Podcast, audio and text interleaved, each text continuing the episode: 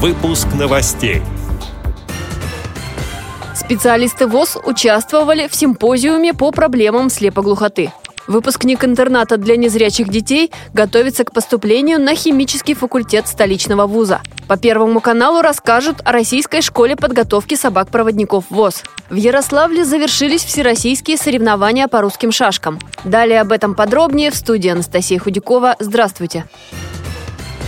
Специалисты аппарата управления и Волоколамского центра реабилитации ВОЗ участвовали в международной конференции по проблемам слепоглухоты. Там обсуждали вопросы разработки новых подходов к диагностике, а также использования высоких технологий протезирования, реабилитации и многие другие темы. Встреча состоялась в Москве. Ее организовал Фонд поддержки слепоглухих соединения и ресурсный центр Ясенева Поляна. Большой интерес у посетителей вызвала выставка работ воспитанников Сергиева-Посадского дома-интерната творческого объединения «Круг». Отмечу, что среди представителей Всероссийского общества слепых более двух с половиной тысяч человек имеют одновременное нарушение зрения и слуха. При Центральном правлении ВОЗ создан Совет по работе со слепоглухими, куда входят активисты из регионов. В Центре реабилитации слепых в Волоколамске и его бийском филиале организуют курсы реабилитации и профессионального обучения, передает пресс-служба ВОЗ.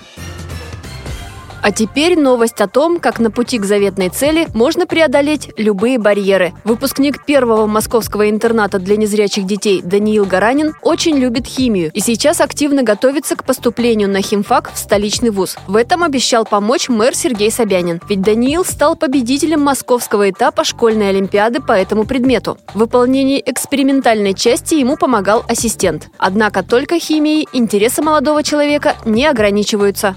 Так сложилось, что химия у меня хорошо идет. Я химию понимаю, тем более я знаю, чем хотел бы заниматься. Хотел бы заняться расчетной химией. Я выбрал для себя области, в которых мог бы заниматься. Это квантовая химия, это химия кристаллов, это то есть химия, связанная не с экспериментом, а с расчетом. Таких областей в физической химии достаточно много. Но вот у меня 4 ЕГЭ. Буду ко всем, в принципе, готовиться. Ну, к химии я готов. И, соответственно, готовлюсь к государственным экзаменам по русскому, по математике и по физике, к тем, которые мне необходимы, чтобы поступать на химический факультет.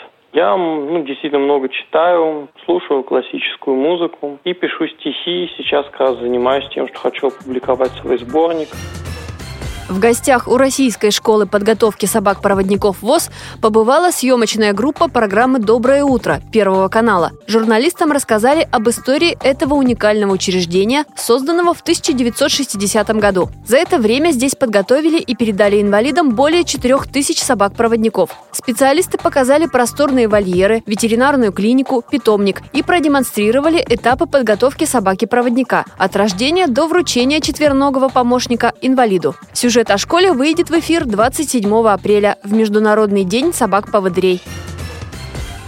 В Ярославле завершился чемпионат России по русским шашкам среди спортсменов с нарушением зрения. В него входили состязания по трем программам с разным контролем времени по швейцарской системе у мужчин и по круговой системе у женщин. Классическая программа быстрая и молниеносная. Чемпионами сразу в нескольких программах среди женщин стали Елдыс Гатаулина из Татарстана, Юлия Тараненко из Костромы, Виктория Архипова из Петербурга. Среди мужчин Дмитрий Андреев из Костромы, Эмиль Галиев из Самарской области, Денис Смолеев из Курской области, Сергей Крайний из Краснодарского края. На этих соревнованиях юниор из Республики Саха-Якутия Гаврил Ефремов выполнил нормативы мастера спорта. В это время также проходило первенство России. На нем блестяще выступили Иван Самурков из Ярославской области и Полина Тараненко из Костромы.